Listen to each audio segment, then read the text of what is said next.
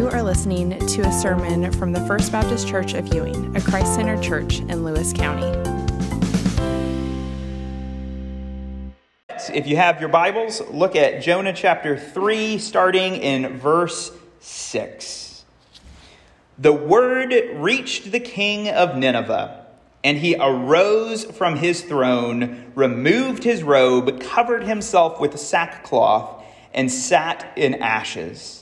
And he issued a proclamation and published through Nineveh by the decree of the king and his nobles let neither man nor beast, herd nor flock taste anything. Let them not feed or drink water, but let man and beast be covered with sackcloth, and let them call out mightily to God. Let everyone turn from his evil way, from the violence that is in his hands. Who knows?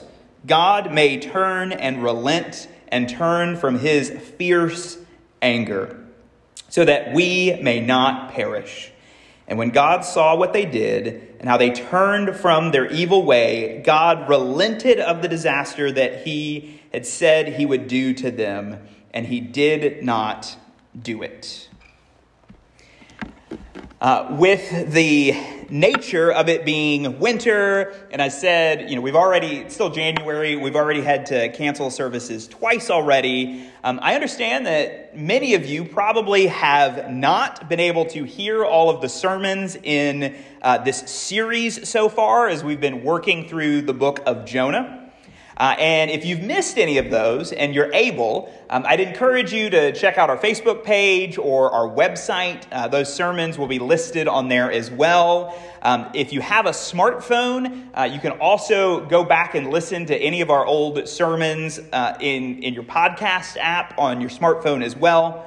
Um, but last week, um, I was talking about the wickedness of the ancient Assyrians.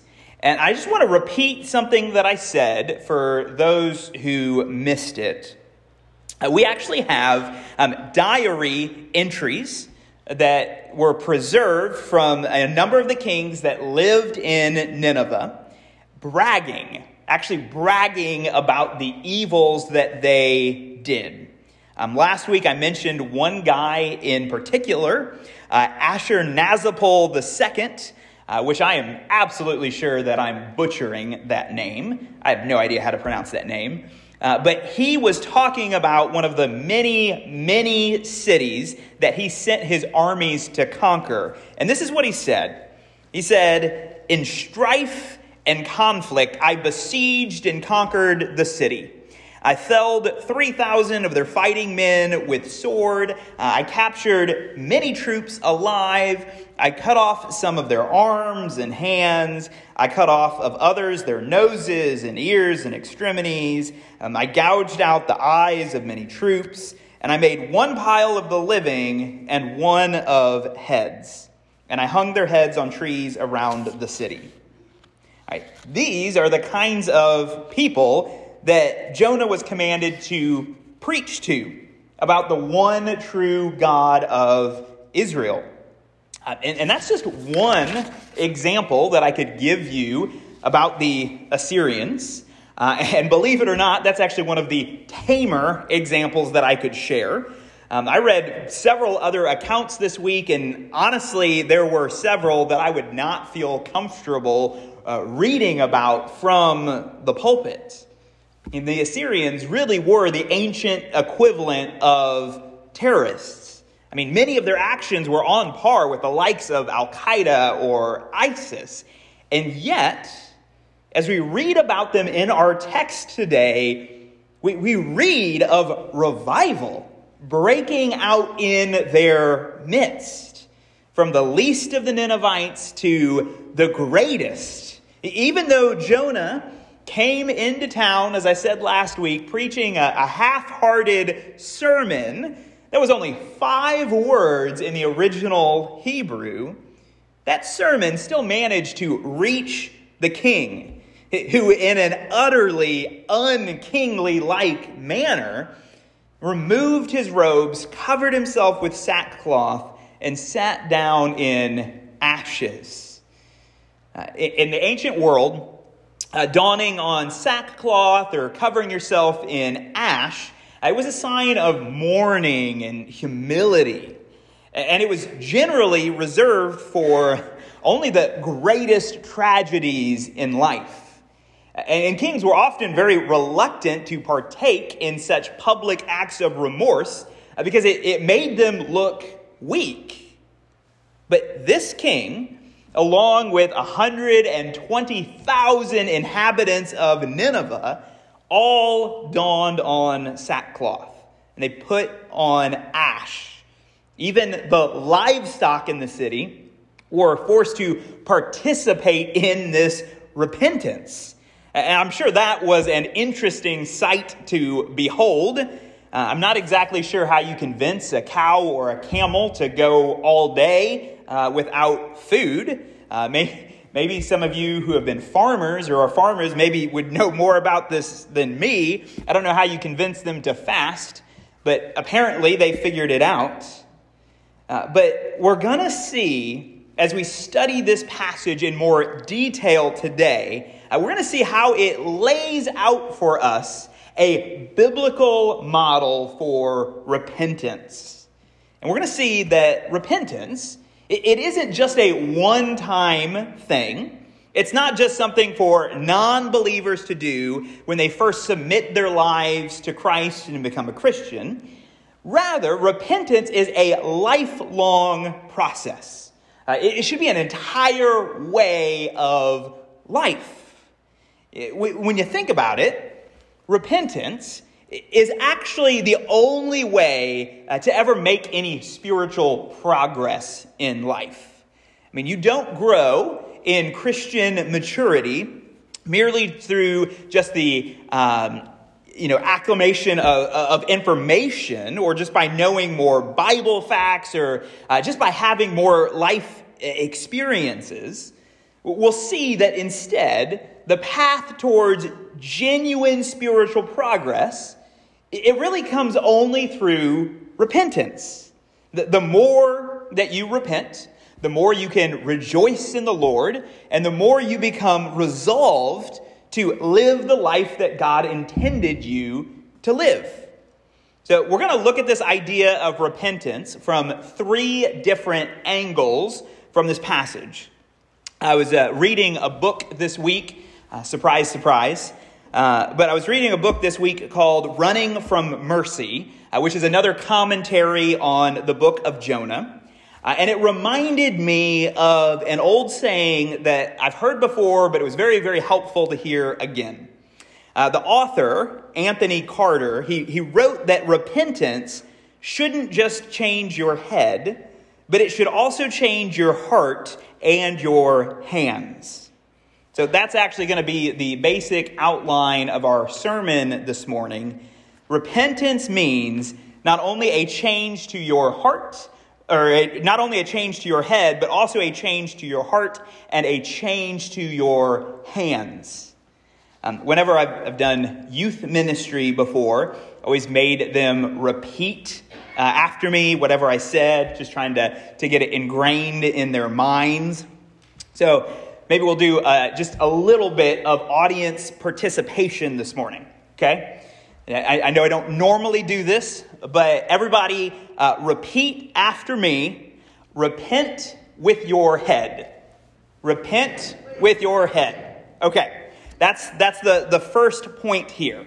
Uh, this is probably the most basic, uh, most obvious aspect of repentance. It means you must change your mind and the way you think about things. Uh, as the, the king decreed a fast for the city of Nineveh, he told the citizens to call out mightily to God. For who knows? God may turn and relent and turn from his fierce anger so that we may not perish. Um, I said last week, but the Assyrians were pagan. So they worshiped a variety of different gods. Uh, one of the primary gods being Dagon. But, but notice that Dagon is mentioned nowhere in this passage. I mean, there were no shortages of gods that the king could have commanded his people to pray to, yet he commands them to call out to Elohim, the Lord God of Israel, the, the God of a nation who is technically their enemy. In Jonah's day, there really was no separation between uh, religion and state. Uh, quite often, nations had very specific deities associated with their people. So the king of Assyria crying out to the God of Israel is more than just a little unusual. At a certain level, he's actually committing treason against his own people and culture. I mean, he is crying out to an enemy God. But there's actually a lot in common these pagan citizens of Nineveh and their king have with the pagan sailors that we talked about back in chapter 1. Uh, if you remember, there was a storm that was sent to those sailors, and they tried everything they could do to save themselves. They threw their cargo overboard. Uh, they tried rowing as hard as they could, trying to get back to shore, uh, but none of their efforts did any good. In fact, it actually made things worse because as they did those things, we read that the seas grew more and more tempestuous. It wasn't until they finally surrendered and gave up their attempts at trying to control the situation, that anything finally changed. It wasn't until they cried out, Oh Lord, have done as it pleases you, that we finally read that the seas cease from their raging. So that's the pagan sailors. Now think about these pagan cities, uh, the pagan citizens of Nineveh and their king. These are the citizens of the capital of one of the most powerful and influential empires of their day. And how was it that the Assyrians found themselves in the position that they were in?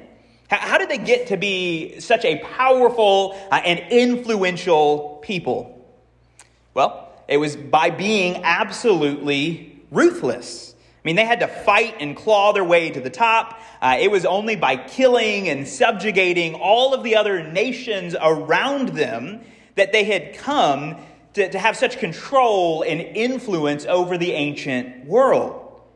Which is exactly why Jonah says they're about to be destroyed. Because of the very wickedness which had got them to such a prestigious place in the world. The, the very thing that allowed them to make it all the way to the top is actually the very reason they're about to be wiped off the map and dragged back down to the bottom. So now that this storm cloud of destruction is on the horizon, just like the sailors, the only path forward for the Ninevites at least the only path that doesn't involve perishing, is to surrender, to, to cry out to the Lord and say, Who knows? God may turn and relent from his fierce anger so that we may not perish.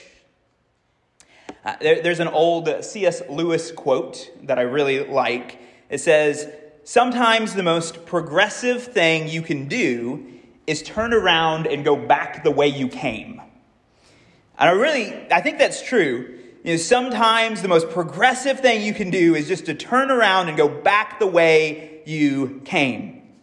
And many times, the fastest way forward is to stop and admit that you made a wrong turn.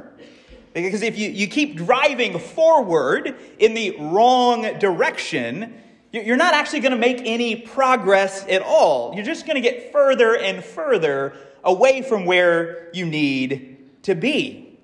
So, the quickest way to progress in your relationship with the Lord is to do like those sailors or these citizens of Nineveh and their king. You must recognize that the path to success actually starts with surrender.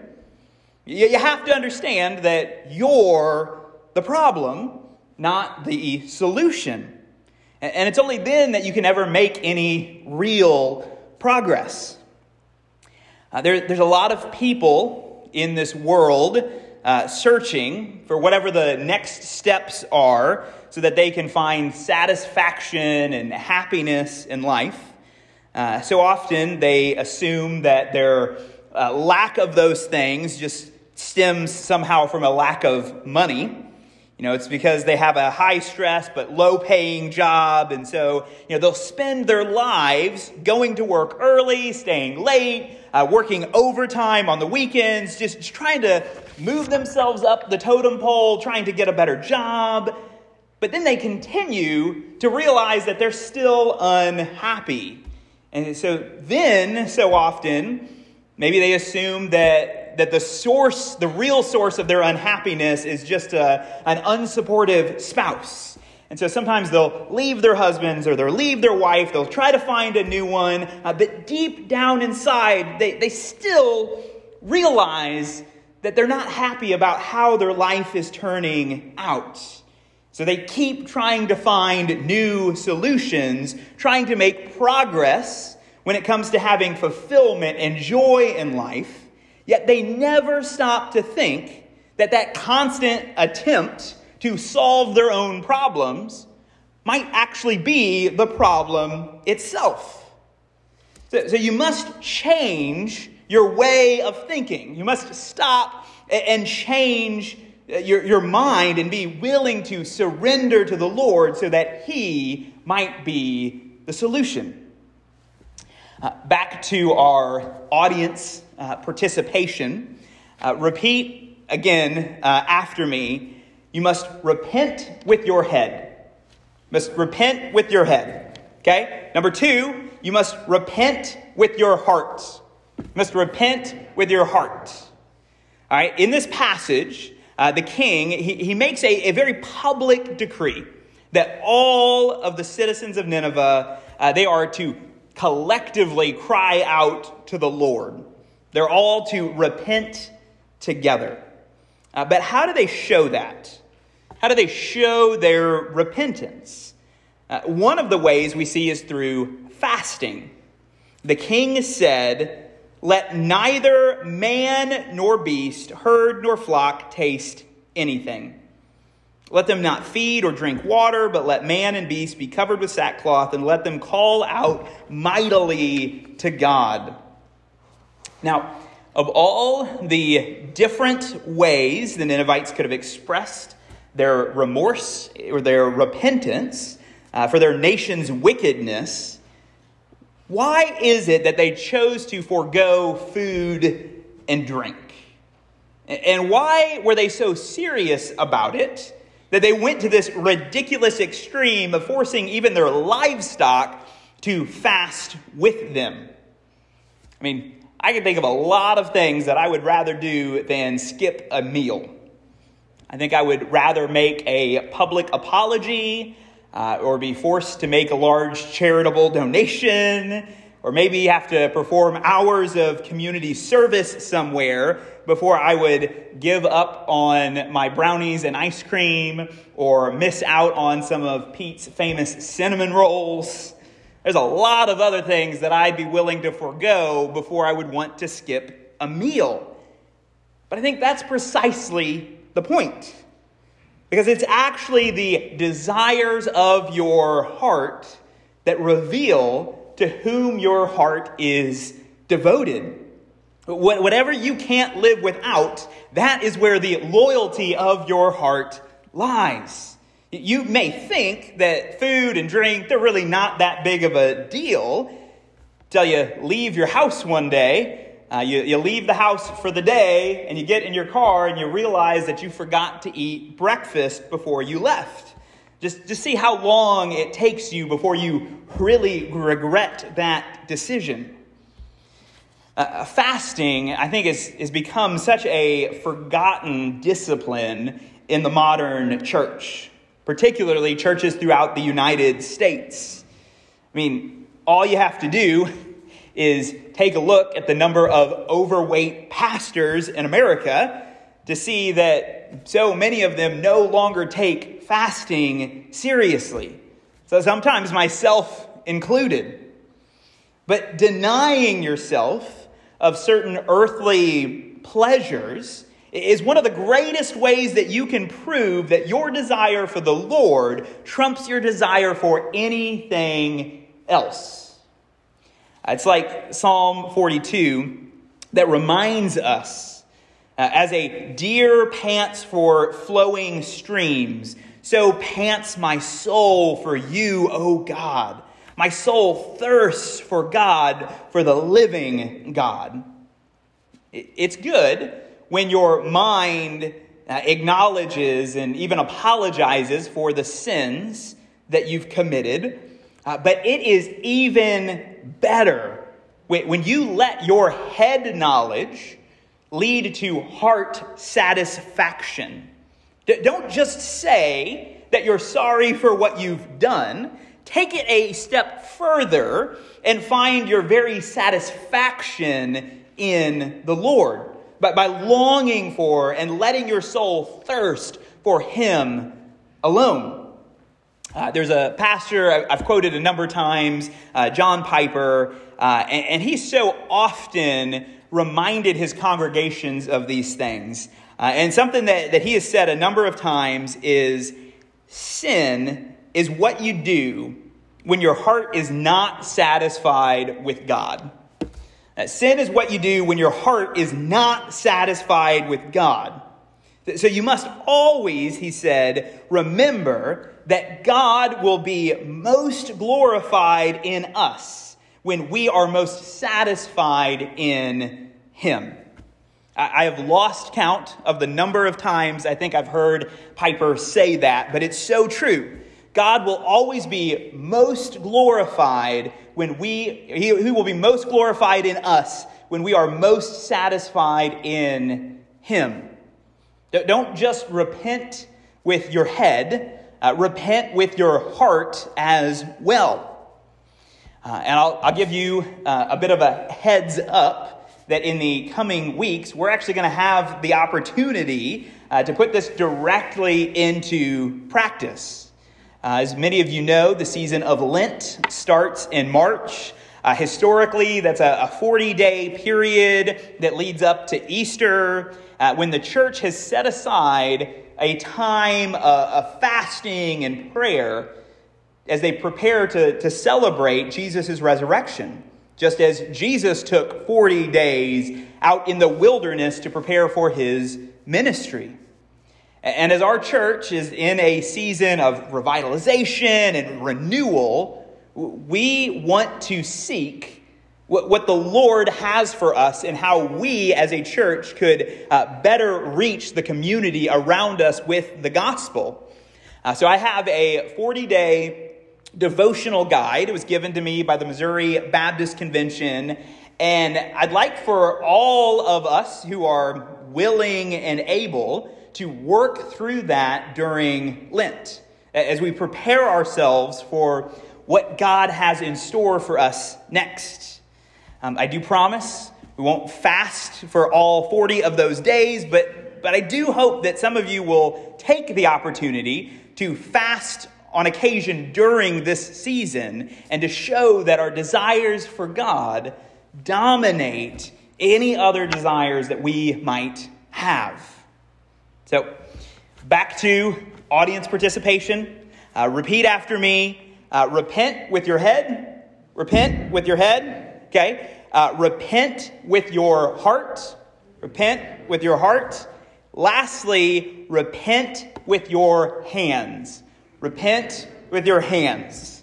All right. Starting uh, at the end of verse 8, uh, the king says, let everyone turn from his evil way and from the violence that is in his hands. Who knows? God may relent and turn from his fierce anger so that we may not perish. When, when God saw what they did and how they turned from their evil way, God relented of the disaster that he had said he would do to them, and he did not do it. The religious system of the Ninevites was completely turned upside down. Instead of crying out to their usual pagan pantheon, they cried out to the Lord of Israel. They've acknowledged that He alone has the power to save them from their destruction, and that they've proven their newfound allegiance by fasting and showing their desires for the Lord are stronger than their desires for any earthly pleasures, such as food or drink. Uh, but lastly, and very importantly, they put their faith into action. They, they turned away from evil. They, they turned away from the violence that they were so infamously known for. I mean, you can just imagine how tangibly different the world around Syria is about to look as a result. As I said in the beginning, the Assyrians were known for chopping off the heads of their enemies and using it to decorate their trees. And so the landscape of the ancient world is about to look tangibly, noticeably different. I'm sure it's about to smell a whole lot better too, without all of those rotting skulls dotting the countryside. And we'll, talk about how long this change is going to last uh, when we study the book of Nahum in a couple of weeks. But for now, the city of Nineveh and the Assyrians, uh, they're, they're being radically changed in very discernible ways that can be seen by others.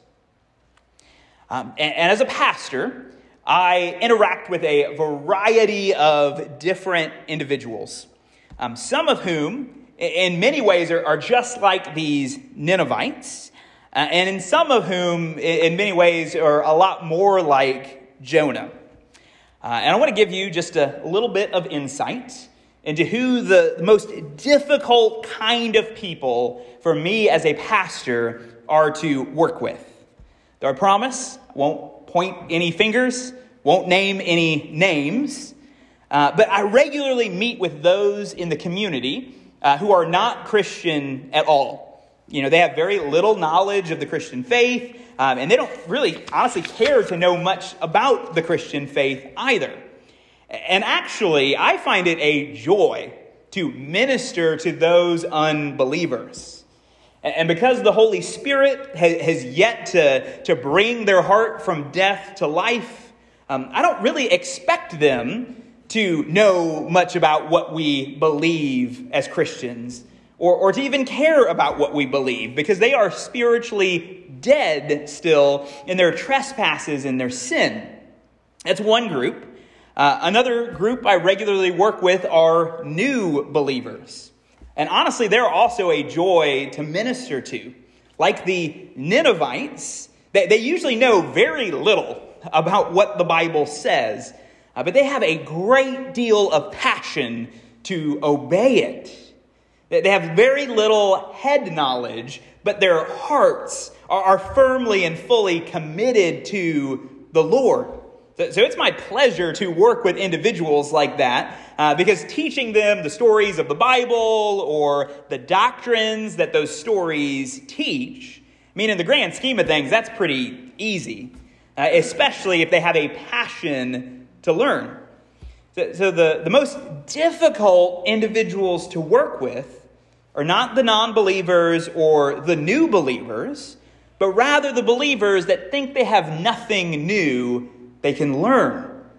These are the Christians who think that they've gone as far as they can go uh, and who have nothing else that they can really be taught. And usually I find that these kinds of believers, they're the ones that have a great awareness about what the Bible teaches. Uh, they claim to have a great allegiance to what the Bible says, but so often that allegiance comes without action. It's allegiance without action. They, they claim that their heads and their hearts are full, yet their hands and their feet remain idle. And that's a problem. So often, it's the new believers that, that don't even have that much knowledge to put into action. These are the ones who are so zealous to please the Lord.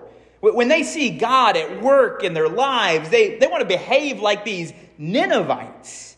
They, they are willing to do whatever it takes to repent and submit themselves to the Lord, even if some of the measures seem a bit ridiculous or extreme, like forcing their livestock to fast.